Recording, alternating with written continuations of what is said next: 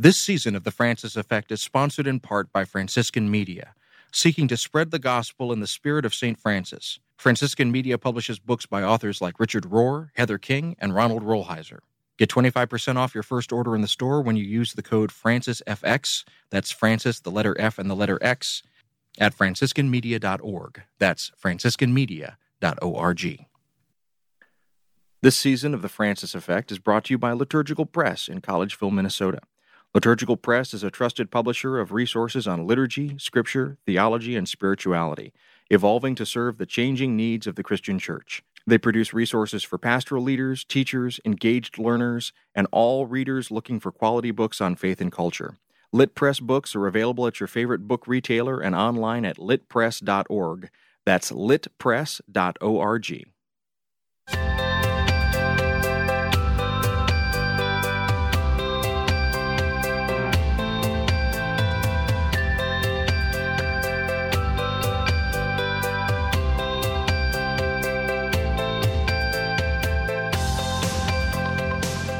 Hello and welcome to the Francis Effect podcast. We are in the middle of season seven. My name is David Dault. I host a radio show called Things Not Seen about culture and faith.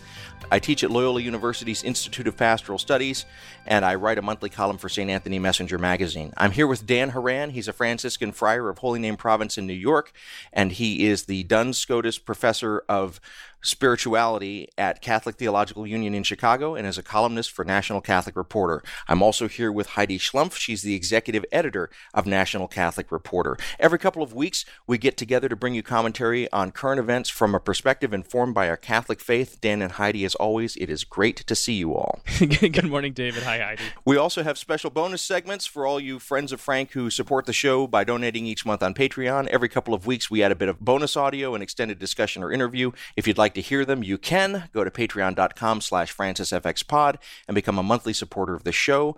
Please also follow us on Twitter and Facebook at francisfxpod. That's Francis, the letters F and X, and the word pod. And if you want to send us a question or comment, you can always talk to Frank by emailing franciseffectpod at gmail.com. Okay, listeners, this episode is going to reach your ears the week of the election. and so we're deciding this week to simply talk to one another and sort of take a we are just going to talk, and we're going to talk about politics, politics civilly, which is at this moment sort of an ironic uh, choice of word. But we're going to talk about our national politics, and we're going to talk a little bit about church politics these days. This is a stressful time for all of us, and I know it is for all of you listening, and we're with you. Boy, are we ever with you. So, Heidi, how have you been doing these past couple of weeks? Things are busy as ever. This is a crazy time for journalists. My whole life is divided into before the election and after the election. And in between, I've had to sneak in my son's birthday. So we had a socially distanced outdoor birthday party for him. And of course, we've got Halloween coming up. So we're making plans that involve PVC pipes so we can send the treats down a tube and stay away from any potential trick or treaters and trying to decide if our kids are going to be able to do any trick or treating themselves too. So busy, busy time. It is. And for our kids, we are not going to try and trick or treat, but we're double bubbling. So my parents in law, my wife's parents live in the neighborhood with us. And so we are socially connected to them. So we go over to their house, they come over to ours, but we don't connect with anybody else just to keep that safe.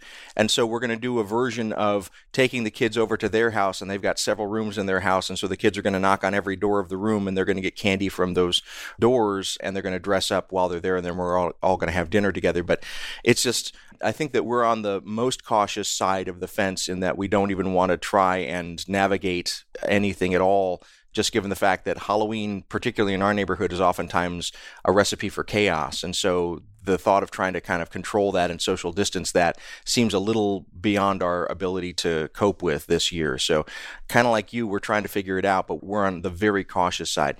And uh, Dan, are you preparing for Halloween? What will you dress up as? I'm going to dress up as a Jesuit, uh, and so it's you know, I've I've had this uh, for the last several years. I've had an idea for a Halloween costume that I might wear. I'm not going to divulge it here unless any of my students or future students are listening.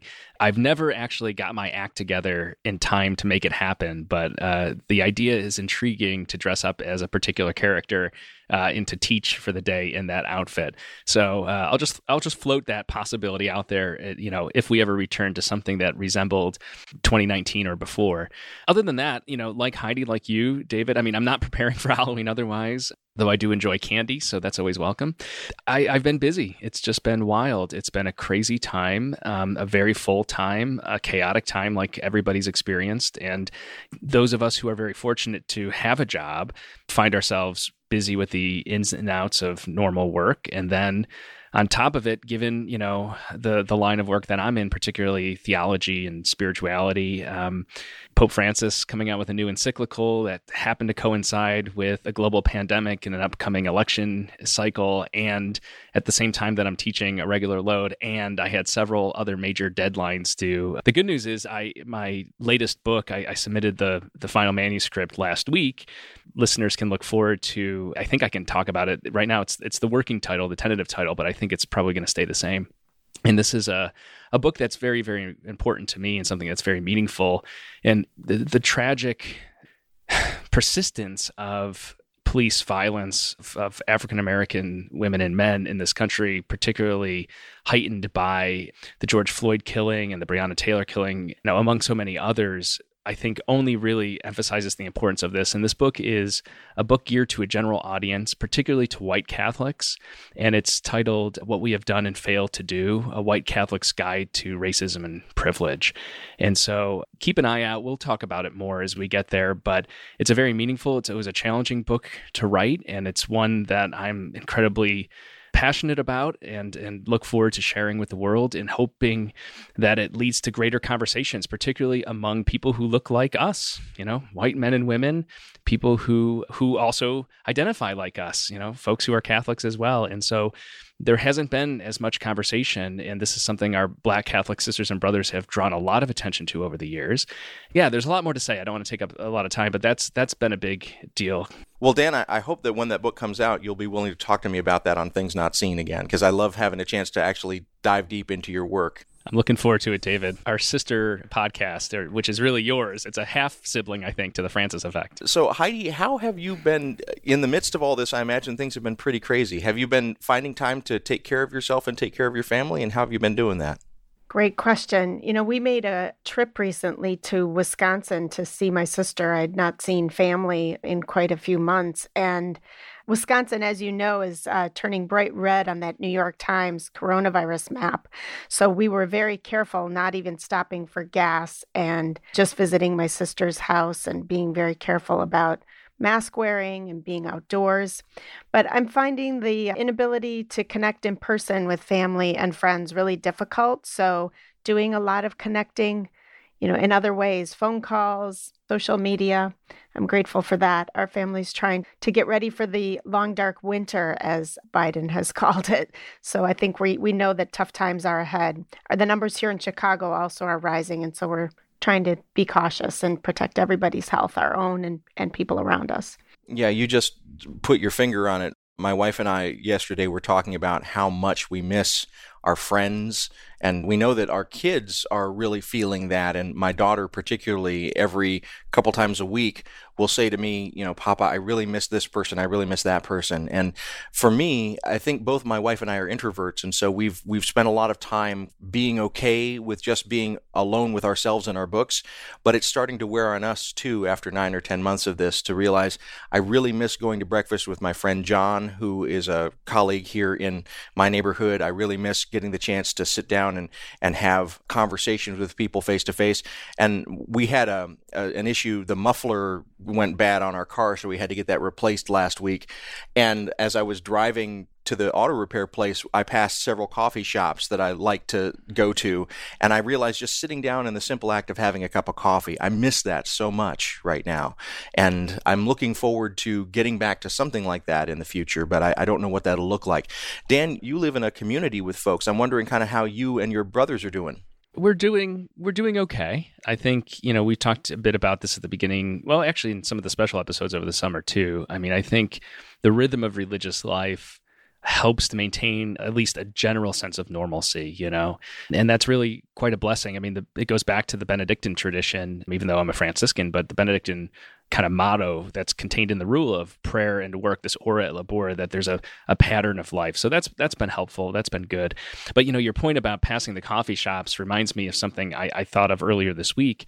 One of the things that I I haven't really quite put words to, but it occurred to me that I'm mourning, that I'm missing, is the privilege of spontaneity you can't just do something on a dime. You can't just decide something like to go and, and get a coffee. Like you have to plan for it. You know, do I have my masks? Do I have my hand sanitizer? Is it even open? What's the procedure? And I have found myself not only missing human interaction with people I love and care about and friends and colleagues, I, I miss strangers, you know, where everyone is crossing, you know, s- keeping distant and crossing the side of the street, and everyone's, and I, re- I appreciate that, and I and I make my own contribution to that and respect that. But it is, it's it's it's an odd experience of isolation. The only other thing I would add that um, has been weighing on me you know, personally is something that I know a lot of my fellow teachers, yourself included, David, probably can relate to, which is you know we're continuing to teach and thank god for the technology that makes that possible. But you know it's a cliche to say that it's not the same experience and i think that's true for in, in a lot of ways. But one of the things that's also true about that is for the instructor for the teacher the professor that i feel more tired more drained than i would in a normal semester. And it's occurred to me that that's because all of and I don't mean to be so binary about this, but all of the quote unquote like difficult, challenging or worse things about teaching, the energy kind of sucking elements of it continue, but none of the reward, none of the kind of filling the tank of energy, none of that human interaction or you know, the engagement in live time and space with your students in the classroom, that's all gone. And that's the most life giving part of teaching for me. And so, you know, I know Heidi, you, you, taught for many, many years as well, and probably are supervising your kids doing remote learning or, or some combination thereof too. So I know you get it. But I'm really looking forward to getting back to some more human interaction, even if it's masked interaction for a while. You know, I imagine there's going to be stages of this. Well, we also had a little bit of uh, snowfall here in Chicago the last couple days, and nothing that stuck, but it reminded me how unprepared I am for the changing of the seasons this year. I usually look forward to fall. I love the leaves and the coolness. And this year, I just don't see myself anticipating the seasonal changes in the same way. I think everything relational is just off this year. But being prepared, I think, is the only way to to think about it. So we're trying to think of ways that we can do creative, keeping relationships connected, especially as we move into these these tougher months when it looks like the coronavirus is going to co- continue to strike, to spike, and that we're also not going to see our kids probably going back to in-person school anytime soon. So even just gathering with you two every other Thursday to tape this is is a chance to chit chat with uh, some folks, and and really is good for my soul. Ditto. that might be a good point for us to take a break and then we'll get into the chit chat. You're listening to The Francis Effect, and we'll be back in just a moment.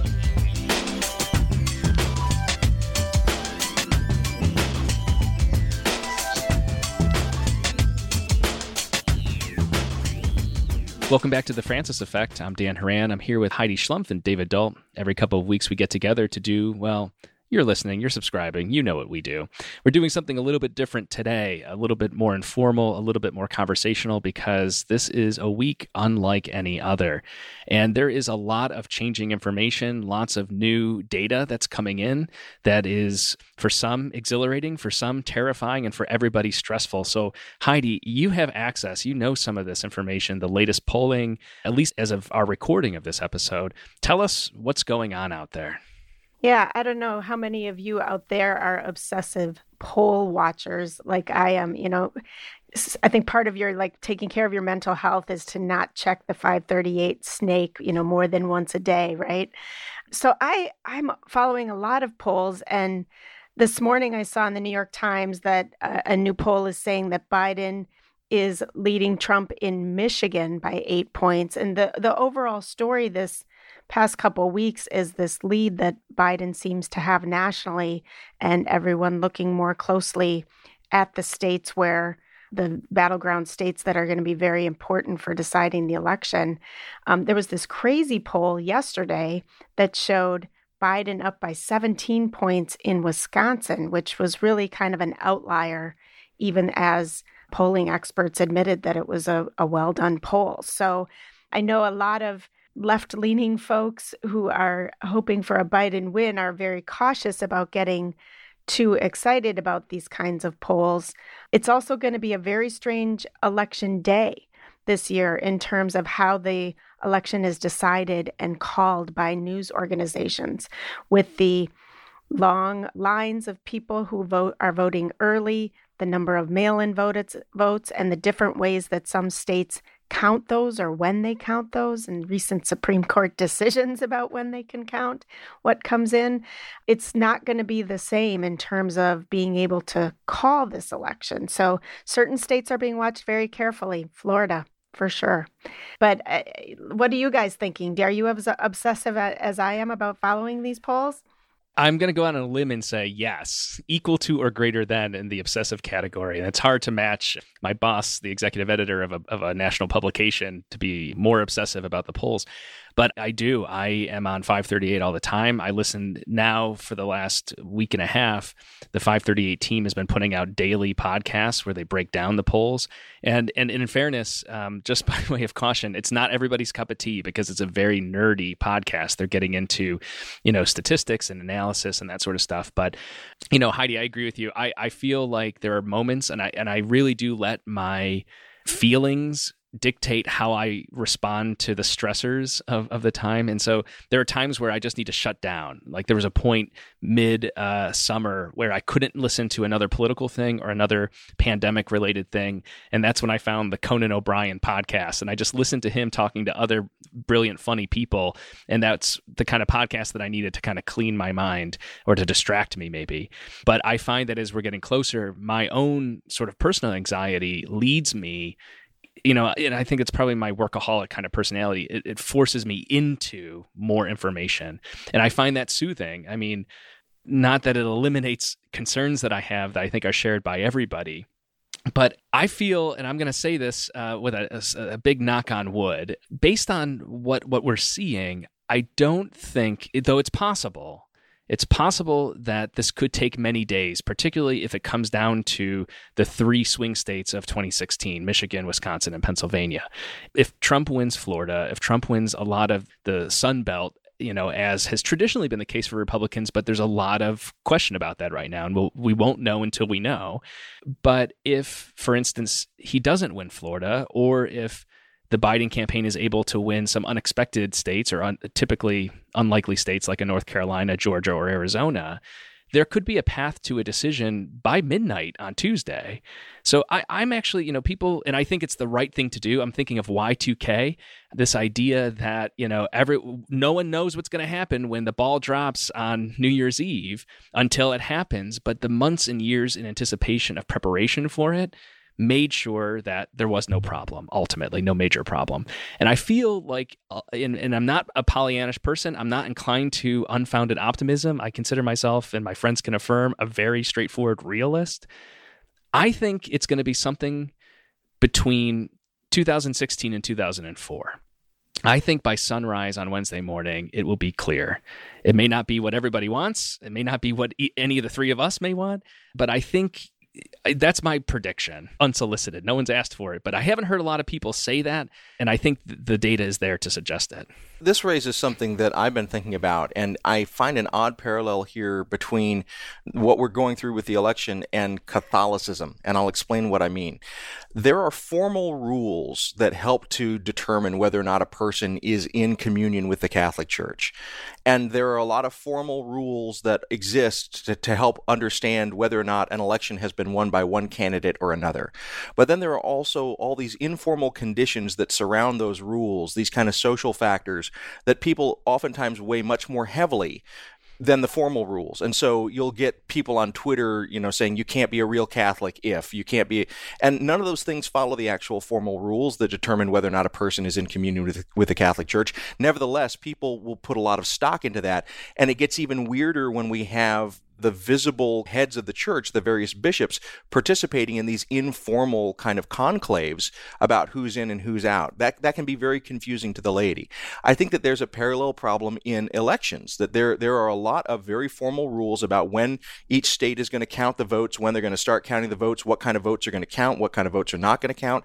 But there's also these informal expectations. We'll have we'll have a decision by the morning of the next day or something like. And those informal things are not part of the law. There's no formal requirement that we have to have a decision by 24 hours from the start of the election. There's no, there are no formalities that, that dictate these things. Nevertheless, those expectations are very powerful and they might overtake some of the actualities in terms of the formal limits that we have on how we decide these things. I think you're exactly right. Uh, and just in case I'm not clear, I should I should clarify that this isn't based on expectations set from precedent. I'm making this interpretation, I'm making this assessment or a prediction based on the data that is decentralized. And I mean, that's one of the things that's that's important to keep in mind. All the things that you said that the rules are 50 times over. Every state has different policies, but there are states. Florida is a great example because Florida you know, Florida, again, you know, 20 year old kind of PTSD is settling in after the, the Bush v. Gore situation. Florida, yet again, could be very important here. And one of the things that is distinguishing about Florida is that all these early, you know, they've had something like 60% of their normal or their 2016 electorate already cast their vote. And, and we're still days and days away from the election day they count their votes in real time. Their law allows for that. So when when polls close on seven or eight o'clock Eastern time on Tuesday night, Florida may have something like 80% uh, or more of the returns in. I mean, so so I agree with you David that that there are other things and we talked on the last episode or maybe it was the one before, you know, pandemic time everything collapses. But you know, there are external factors like potential for violence or interference or, you know, whatever kind of lunacy Trump might bring to Twitter or some other medium. And I think those are factors that that we cannot anticipate that could have a very serious and consequential impact on the election. But I think based on the rules that you're describing, the hard and fast rules, I have very strong reason to believe that it's not going to be as murky as it might appear if if the polling and the analysis is is not off by a disproportionate amount. Well, Heidi, I wanted to ask you because sometimes people who are on the outside of media production will hear things like, oh, the media can be so influential and early reporting about results and those kind of things can be so influential to keep people away from the polls or make people go to the polls. From inside the production process, how much influence do you think that you have as a, as a person who helps to bring journalism to the public? Do journalists really have that level of control or is that a misperception? Well, at NCR, of course, we're not going to be calling the election one way or the other on Tuesday night, but we do have a lot planned, and we have been very intentional about the coverage we've been doing in this whole fall. The election is very important to our country. Uh, Catholics are very involved, both as citizens, but also as a, a subset of the electorate that's very important in national politics. So we have been covering it quite extensively. And last week, the publisher of NCR, Bill Mitchell, and I teamed up to do a column in which we kind of explained our editorial philosophy and the fact that we have run a number of pieces that are trying to clarify a misinformation narrative that's out there that says to be Catholic means you have to vote based only on the quote unquote pro life issue, meaning for someone who wants to try to decrease or change the number of abortions through by making it illegal. So there might be a perception that in some way our publication is pro Biden, but really we've been trying to provide a corrective to that narrative that's out there.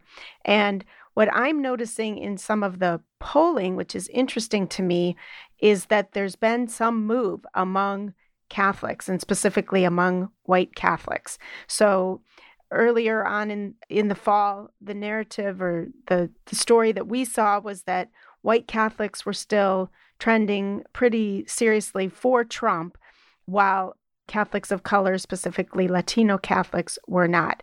Now, there has been some movement with Latino Catholics favoring Trump. He's done slightly better with them than he did in 2016.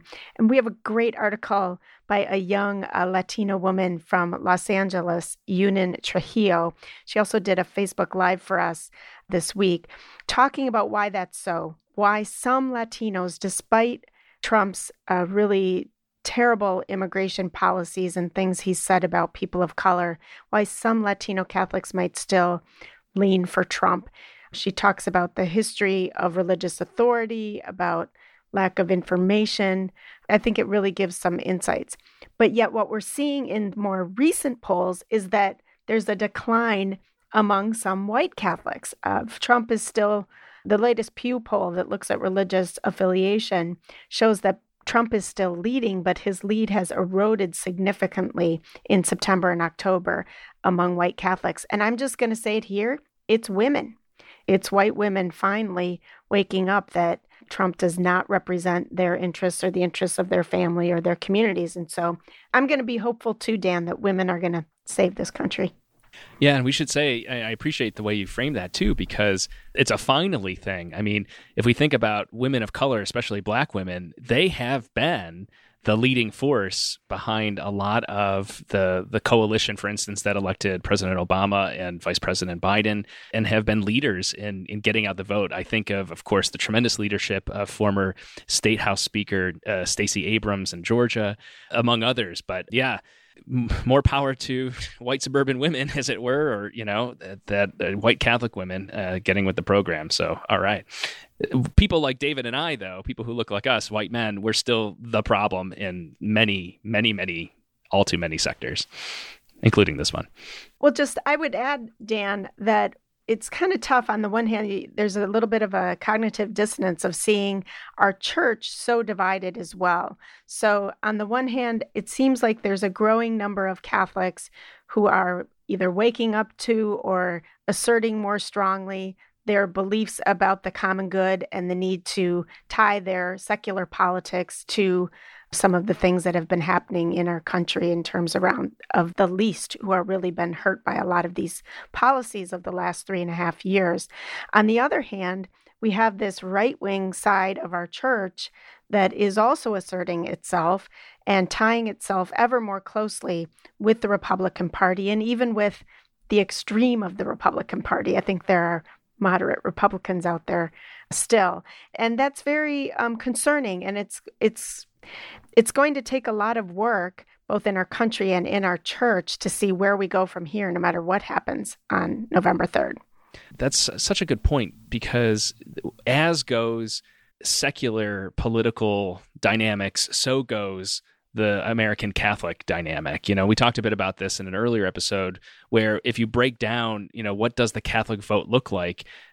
you know the most determining factor is actually things like education race gender it, it, plays out similarly to non-catholics in, in like categories but i think the same thing like you're saying heidi is true it's so true i think about this in terms of it's a small small small percentage of the catholic church that is this kind of alt right catholic you know it's the people who listen to you know these online websites like church militant or these youtube speakers and these others, the the uh, former Archbishop Vigano, you know, or I should say he's still an archbishop, but he's a disgraced Archbishop Vigano, or or Cardinal Burke and others.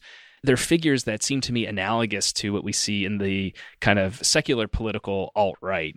You know, the Breitbarts. You know, Church Militant is like a Breitbart. LifeSite News is like a similar sort of thing.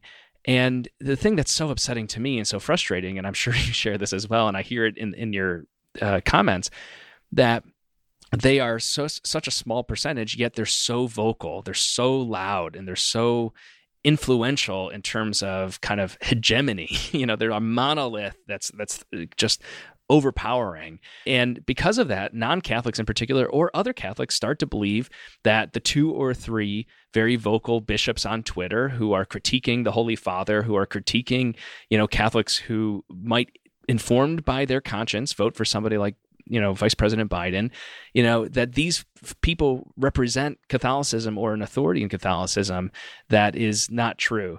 And so I I don't know exactly how we get out of this structurally, but I think I'm seeing things, hopeful signs, maybe from people like Jack Dorsey on Twitter, where they've tried some things at least. I think Facebook is another area.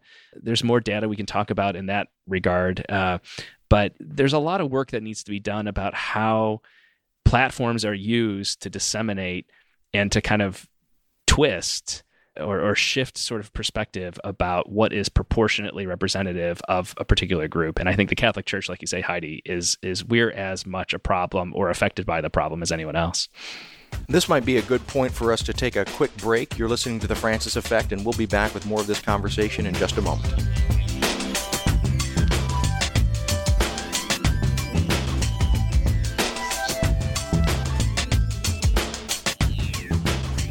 Welcome back to the Francis Effect. I'm David Dault. I'm here with Heidi Schlumpf and Father Dan Horan. Every couple of weeks, you know the drill.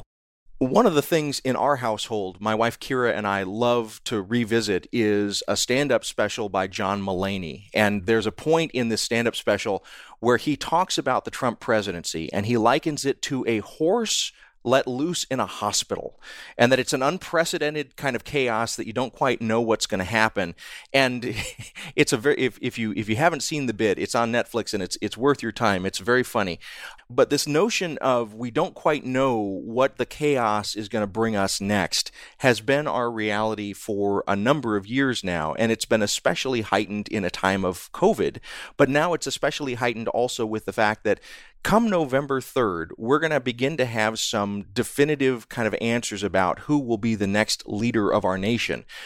But we don't necessarily know what's going to happen from there. We don't know what's going to happen, first of all, from the interim, from the election to the inauguration, and we don't know what's going to happen after the inauguration. There, there are a lot of factors that are completely outside of our control. And so at this particular point in the conversation, we're kind of turning from looking backwards to looking forwards with the caveat that there's a lot that we still can't know. But I just want to start with that image. We've got a horse loose in a hospital with the internet. How do we begin to navigate chaos that can be amplified instantaneously to massive audiences who can be mobilized to begin to have kind of violent reactions to the slightest provocation? I just want to add as an, an, additional endorsement of that Mulaney special. All of his specials, I think, are, are brilliant. Uh, but that particular bit is is is funny, but also painfully true when he says it's not just the horse in a hospital that's causing chaos. At first, everybody's reacting. It's that then they get used to it, and people get used to, yeah, well, there's the horse, and every now and then it, it kicks over, you know, a shelf or it, it ruins an operation or something like this, and, and everyone freaks out. But then everyone's like, we just got to live with this horse in the hospital, this chaos. I don't know, David. I don't know where we go from here. Well, I know what I'll be doing on on Tuesdays. So, for example, I have agreed to be part of a, a Zoom meeting that's involved through uh, sponsored both by NCR as well as Commonweal and Catholic Theological Union. So, for a couple hours on Tuesday evening, I'll be part of a panel that will be trying to analyze some of what we're seeing or what we have seen that that day. I had this thought like earlier this week like of total regret that I was accepting that I had accepted that that speaking engagement because I realized I need to tend to my own nerves and anxiety and what might be happening that night and I don't want to do it, you know, in front of everybody on Zoom. You know, I have my own fears. Um, I'm remembering back to 2016 and how I felt that evening and the next day. I've heard, for example, we're planning in our workplace a safe space for people to gather the next morning to debrief after the election. I've heard on some of our neighborhood Facebook groups that people are leaving the city on election day because they're concerned about violence. And I can get very caught up in the doom scrolling of what if, what might happen you know the possibilities of violence at, at the polls or in the aftermath of whatever decision might come. I'm somewhat encouraged that everyone's thinking about this. So again there's planning. And we had a story just came out uh, today. It'll have been last week by the time this episode drops. But looking at the number of religious leaders who are calling for peace and pointing out the importance of human dignity of every vote counting and that there being free, fair elections and no violence in the aftermath. Now, sometimes it's bizarre to step back and think we need to even say that here in the United States of America, but somewhat encouraged that people are paying attention to this and trying to preempt any possibility of violence. Well, Heidi, that brings to mind something for me. I teach on Tuesday nights, and one of the things that became very apparent to me this semester was that I, I needed to build a lot of extra kind of prompts to self care for my students into my syllabus and into my practice.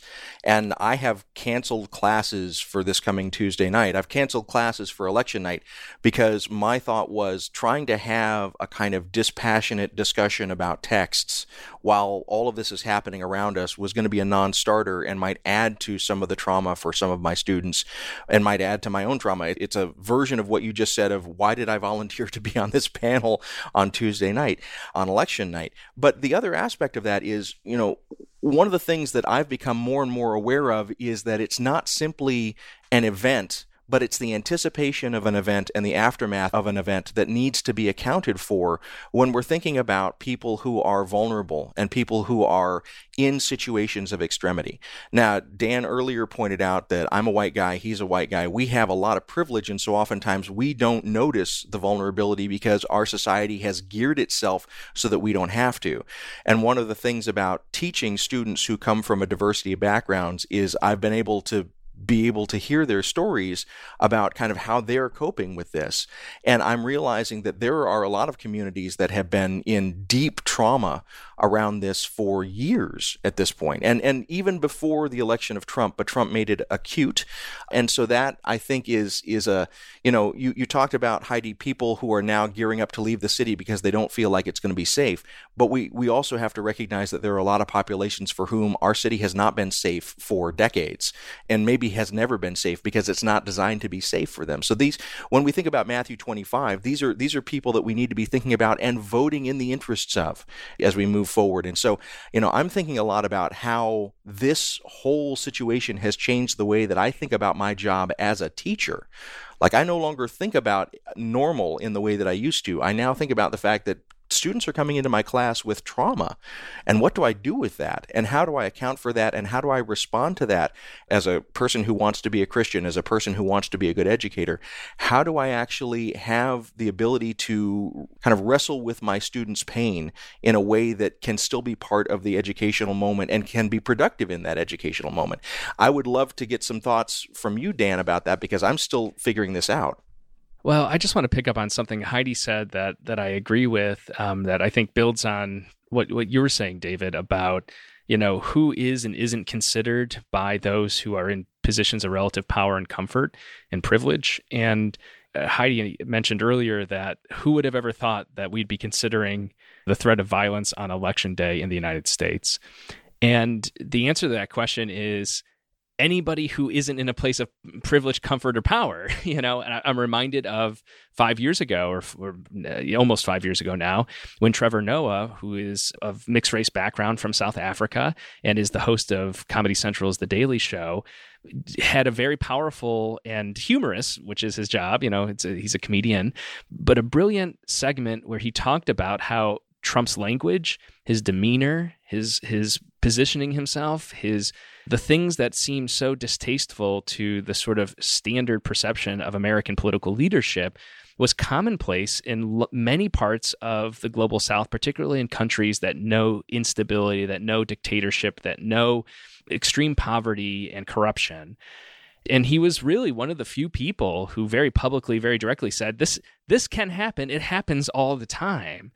And i'm reminded of something that i watched just recently this week. So when this podcast drops it'll be last week the new yorker did a short about 15 minute documentary where they interviewed foreign correspondents who work in the united states so from all over the world and what their perceptions of covering the US election and covering the pandemic and covering the Black Lives Matter protests and, and, and all the things that have happened so far in 2020.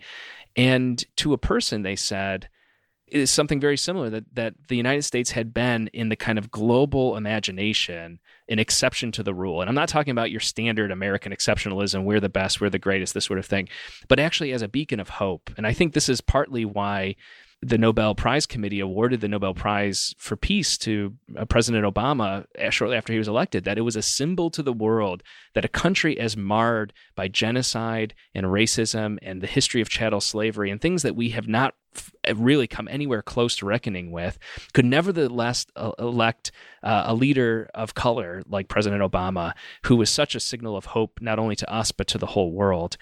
I I think David, your point is well put, which is I, I don't think it's surprising. I had a very I guess intense is the right word. I'm, I'm lacking an adjective. A conversation with someone who was not born in this country, was born in a Central American country recently, and was talking about the kind of palpable, visceral, physical fear that he's anticipating he's experiencing in the wake of or is leading up to, to the election and I, you know, this we're recording this on, on Thursday, October 29th, and this morning's episode of the New York Times podcast, The Daily, is about a 50 minute long, really sobering look at how there's been just uh, record breaking sales of firearms in this country. And it's not just your Michigan governor kidnapping, plotting types. This is people on both sides. It's it's people who are afraid of the violence that could ensue in a desire to protect themselves.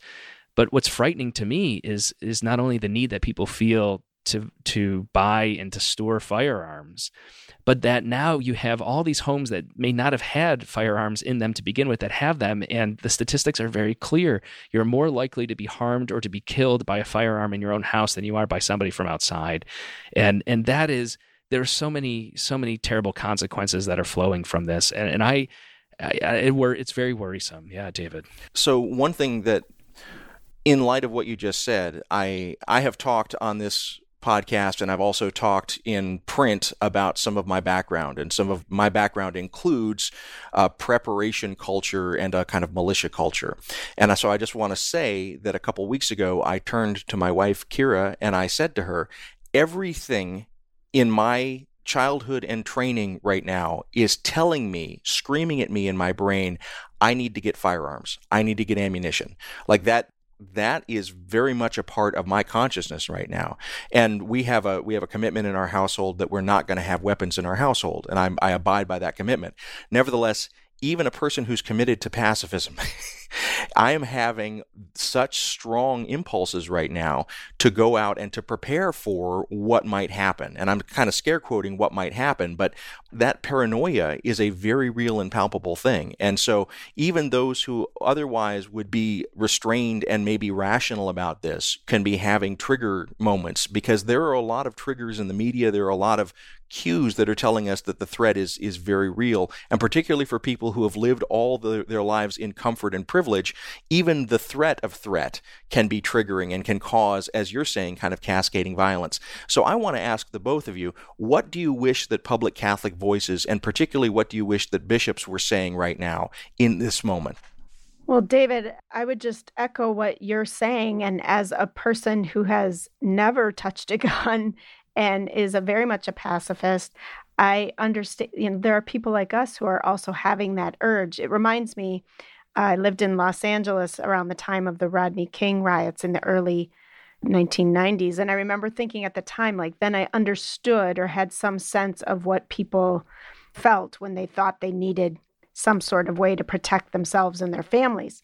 That said, I think that we can model, and I don't think we should wait for the bishop, we can model a different way of being in the aftermath of this election. And it, you know, what, what you were describing, Dan, about the privilege of not being affected by some of the degeneration of political and social, you know, either discourse and discourse and activity, when it is more universalized and affecting everyone, it is true that it's going to have more impact. But I think we can do things differently. We're trying to prepare for that. We have our best and brightest columnists, including you, Dan, writing a series of columns for us on election week to just talk about where do we go from here.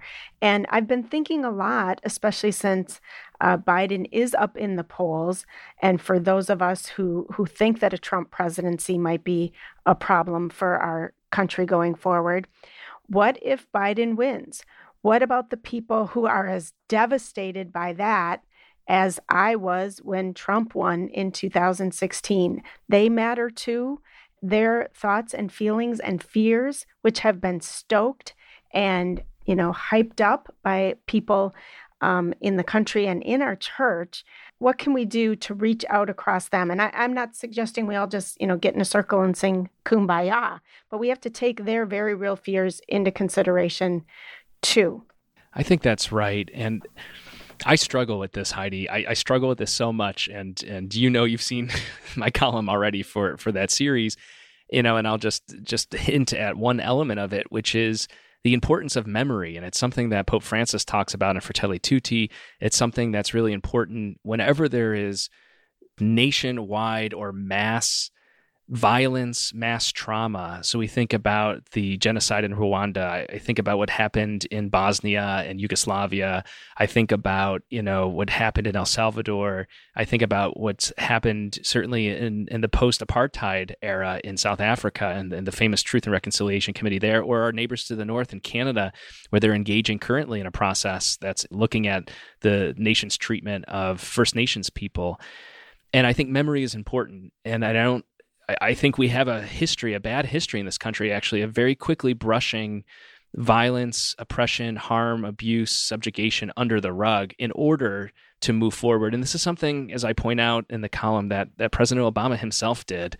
You know, a lot of things, and he used the phrase, you know, we need to not look backward, we need to look forward. And I think in the short term, there's going to be a tendency to want to do that. And I don't hear you saying that at all. But I I think it has to be, and this is a truly Catholic answer, it has to be both and. Because I think you're right. I, I think one of the biggest problems is our abstracting people. We've we've turned one another into ideas, placed them in boxes, labeled them, constricted them to their sometimes worst impulses or what we project onto them to be their worst impulses, and vice versa. And you know, I have a really hard time. I have a hard time with that. I think all people do. And and yet I'm reminded of Jesus's message of forgiving of you know he doesn't say forgetting and this is something pope francis points out right it's not forgive and forget it's for, forgive and remember right forgive and and reconcile that requires an honest reckoning with what's happened i will just say that there's a moment it's the, the, the tiniest sliver of maybe a lesson to learn and I don't know exactly what the lesson is, but at the end of the daily this morning, there's there's a really I don't want to ruin it for folks, but listen to the whole thing. And when you get to the end, there is a racially charged situation between an African American man and a white man. The African American man's being interviewed by the New York Times, and the white man is is shouting things at him. And there's some escalation, and then how it ends is very striking. And I think one thing that follows is we have to stick in this together. and the one takeaway without giving it away is, you know, to your point, Heidi, about the fear, the the pain, the insecurity, the concerns, the the the the good desires that people have, perhaps Trump supporters and others, because I'm not one of them. So I put myself on the other side of that conversation. You know, those sorts of things are worth acknowledging, but there's also has to be a patience on both sides and, and a humility that says, you know, maybe my concerns, legitimate as they are to protect my family, have led me to support policies or to say things or do things that upon further reflection I'm ashamed of or I was wrong about. And I think we have to, all of us have to do that when necessary. And I think all of us have to be open to those conversations. I'll just add one more thing, which is it didn't end well for Jesus. it did not end well for Jesus. I think we need to remember that. You know, I think sometimes the sort of atonement soteriologies lead some Christians to think that Jesus was kind of winking the whole time that he he you know this whole thing was a put on that he'd be crucified. But in fact, he was executed as an enemy of the state, as somebody who was perceived by religious and civil leaders as a threat to the status quo or to their power. And and I think you know this is something this is where like for us to turn away from that impulse david that you were talking about whether somebody who grew up in a militia prepping kind of culture or somebody like heidi talking about like this this has never been an interest of mine and this comes through in this interview on the on the daily where yet there's this desire to defend oneself quote unquote with violence. And jesus tells us if we're true followers of jesus jesus condemns that outright at every turn. And that's hard I actually can't think of a better point to end on than that for this segment. So we're going to take a, a quick break. You're listening to The Francis Effect, and we'll be back in just a moment.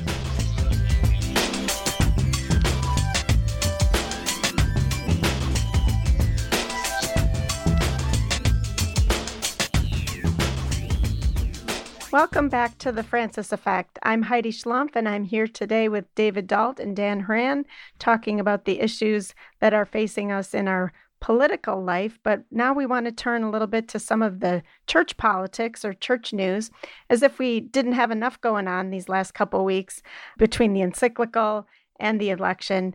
Pope Francis surprised us, or maybe rather the filmmaker surprised us, when there was a release of a documentary t- entitled simply Francesco about Pope Francis that looked at a number of things, but the thing that broke out as news was a comment he had made in an interview to another journalist that was then sort of excerpted, maybe even taken a little out of context, and included in this documentary, in which he expressed uh, positive feelings about the idea of civil unions for same sex couples.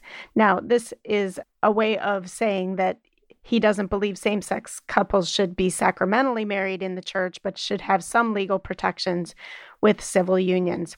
This took off, went viral. Um, we had a lot of reaction, even from secular media.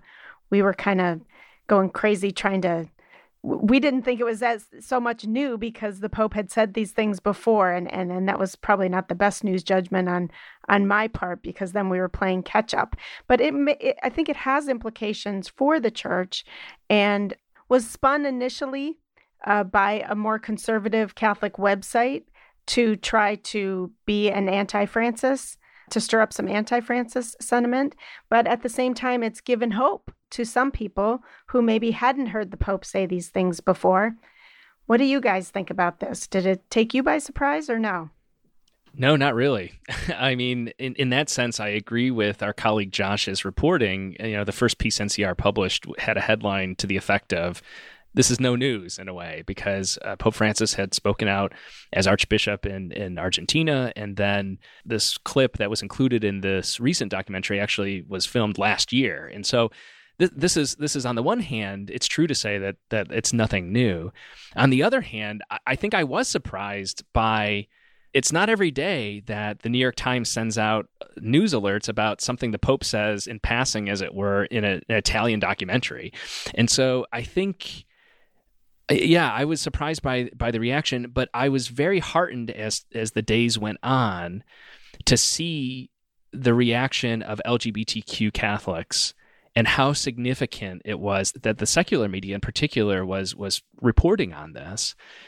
And I'm reminded of something that my friend and, and a, a, past guest here on the Francis Effect, uh, Father Jim Martin of, of America Media, the Jesuit, you know, has said, and he's done a lot of uh, LGBTQ advocacy and work on behalf of ministry to gay and lesbian and transgender people.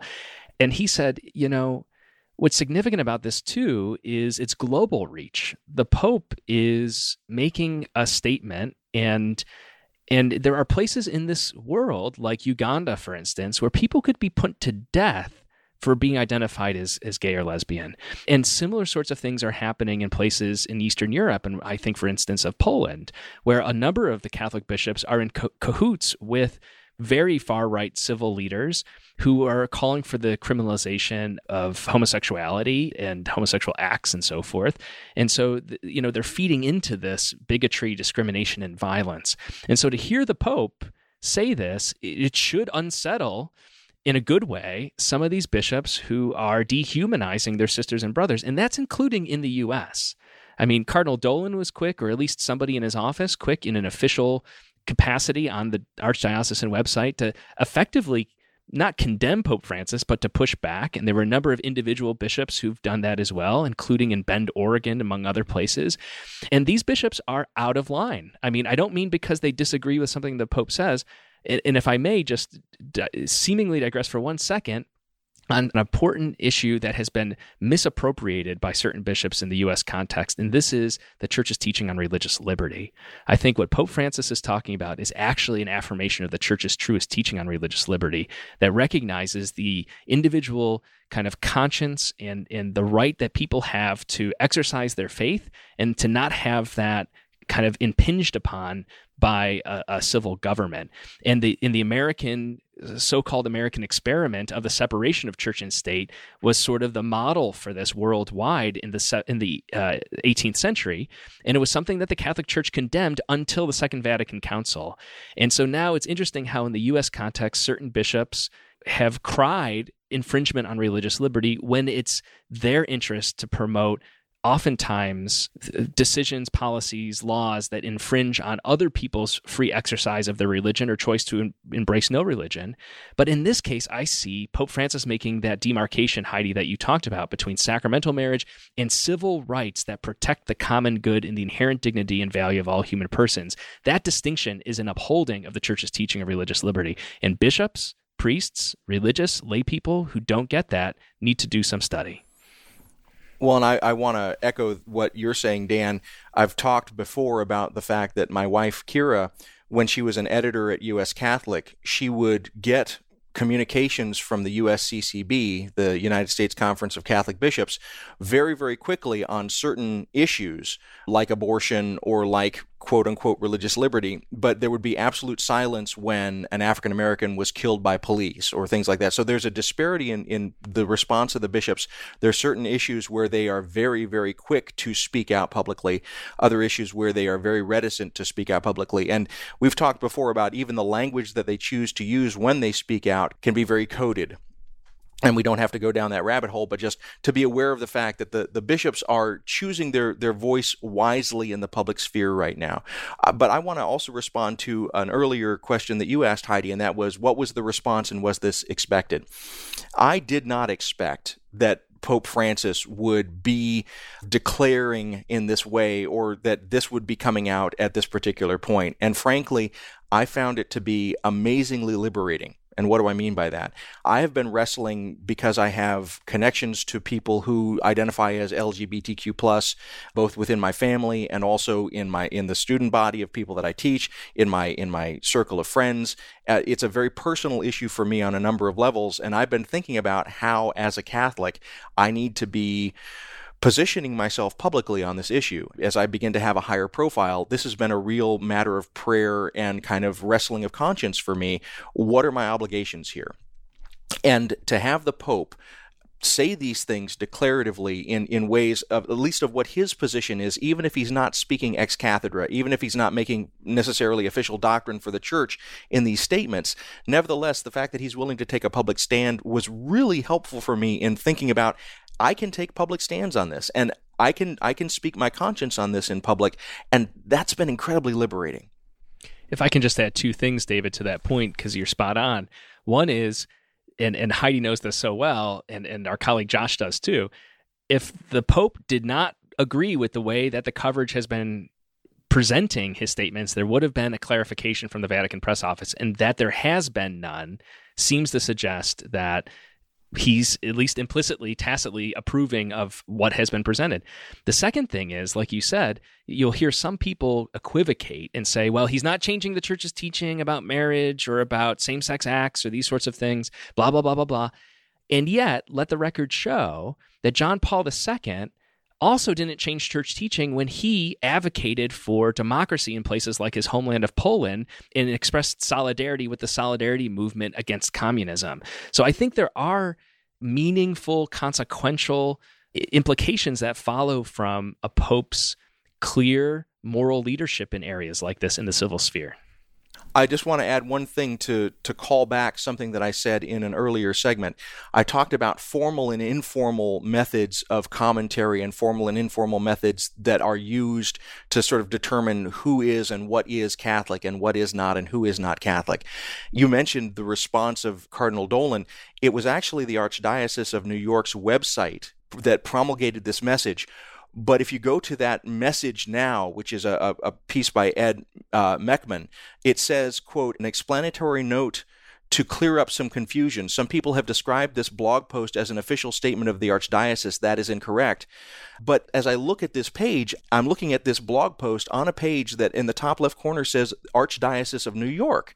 And so we have moments where formal rhetoric is used to create things that are not formal in terms of their teaching and their pronouncement. Nevertheless, they're perceived by the laity to have formal power. And so when you have, in the name of the bishop or in the name of the archdiocese, someone saying, oh, the Pope is wrong, that creates tremendous confusion, maybe even scandal amongst Catholics.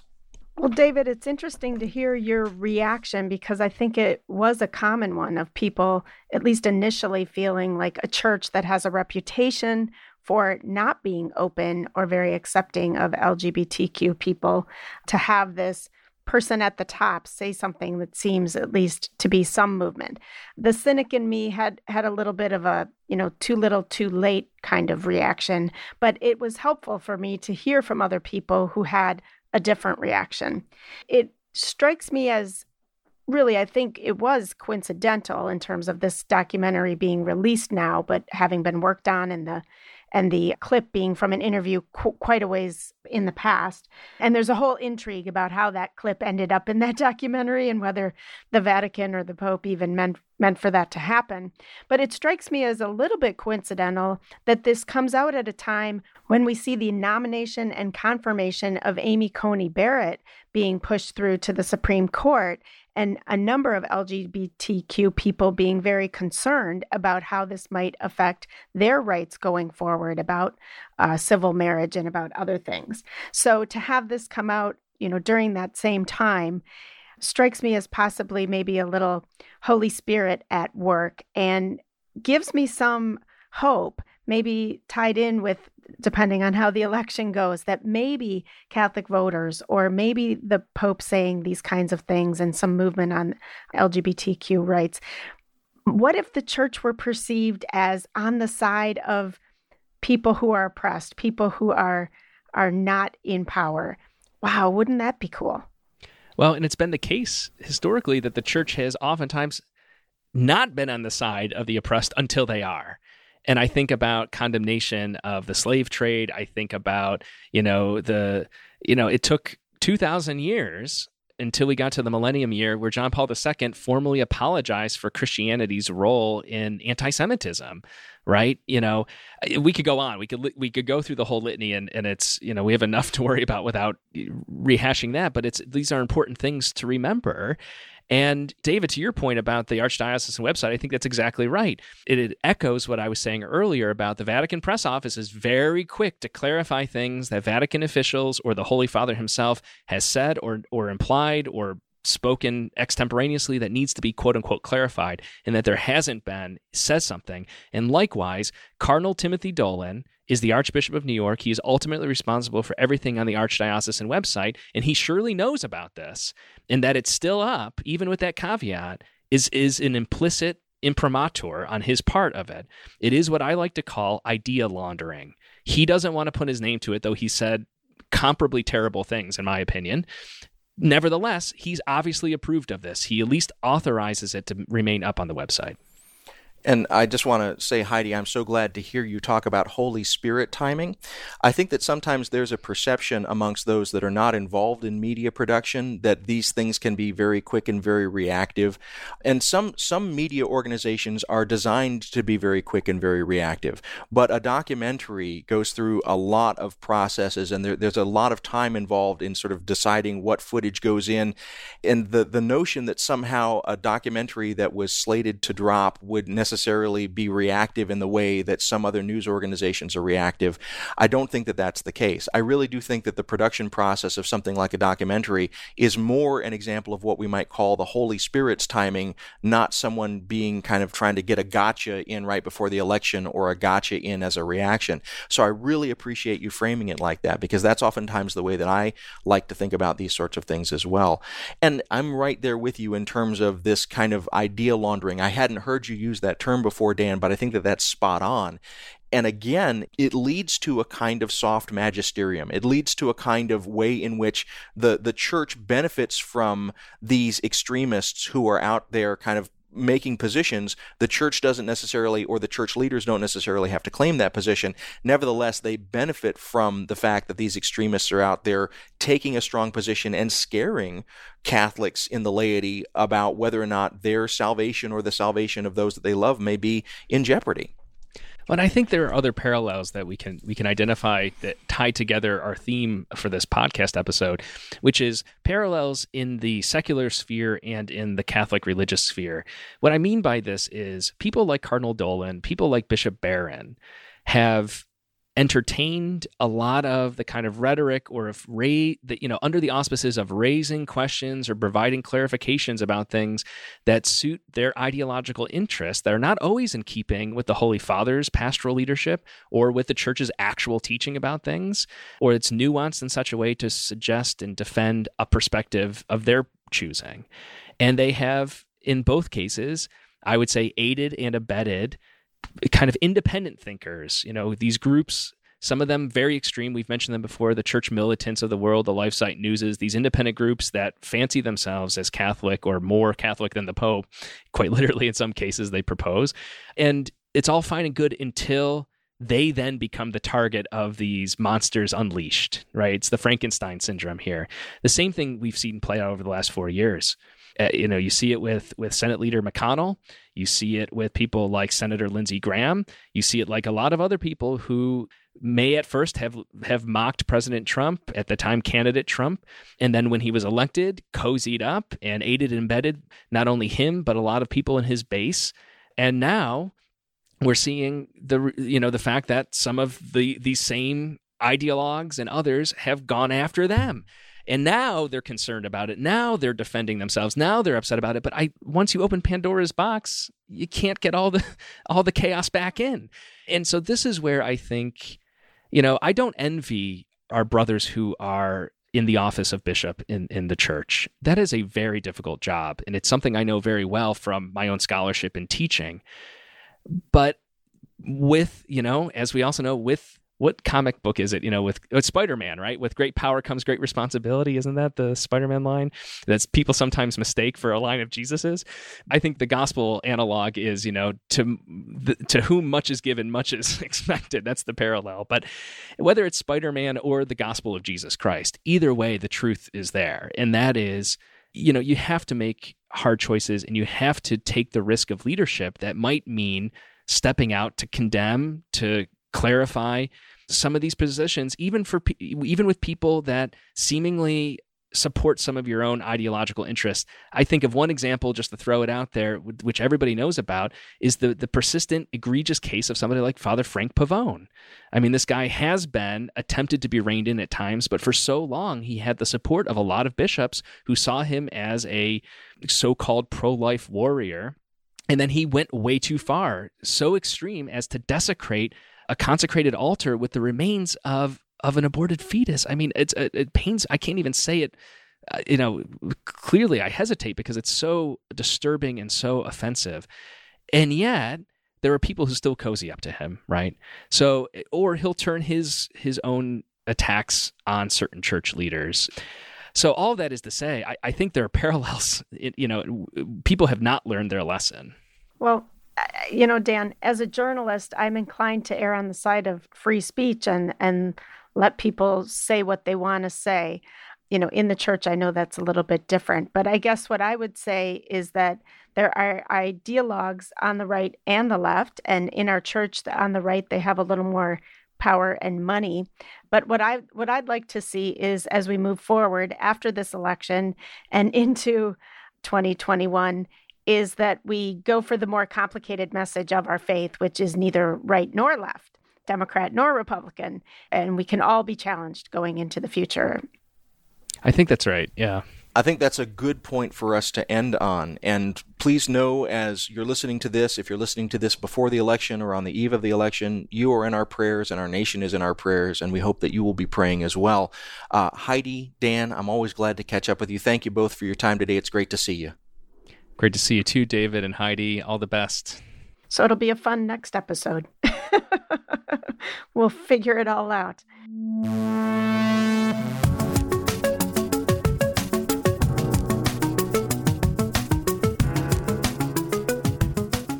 The Francis Effect podcast is produced by Sandberg Media. We recorded the show at various remote locations around the Chicago area.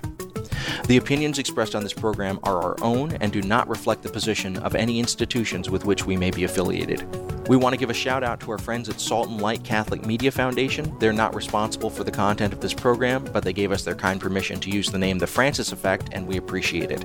Check out their good work at saltandlighttv.org. We're supported by listeners like you. If you want to join us in this bold adventure, you can go to patreon.com slash francisfxpod. Not only do you get the warm satisfaction of a virtuous deed well done, but you also unlock bonus content from our episodes. Again, that's patreon.com slash francisfxpod. We appreciate it very much. You can follow us on Twitter and Facebook at francisfxpod. That's Francis, the letters F and X, and the word pod. Likewise, our website is francisfxpod.com.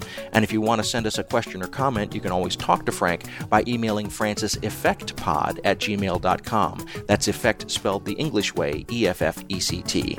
And if you're here for the first time, welcome. We have so many episodes you can go back and listen to, all for free, on our website, francisfxpod.com. I'll be back with Heidi and Father Dan in two weeks. We look forward to you joining us, and thank you for listening.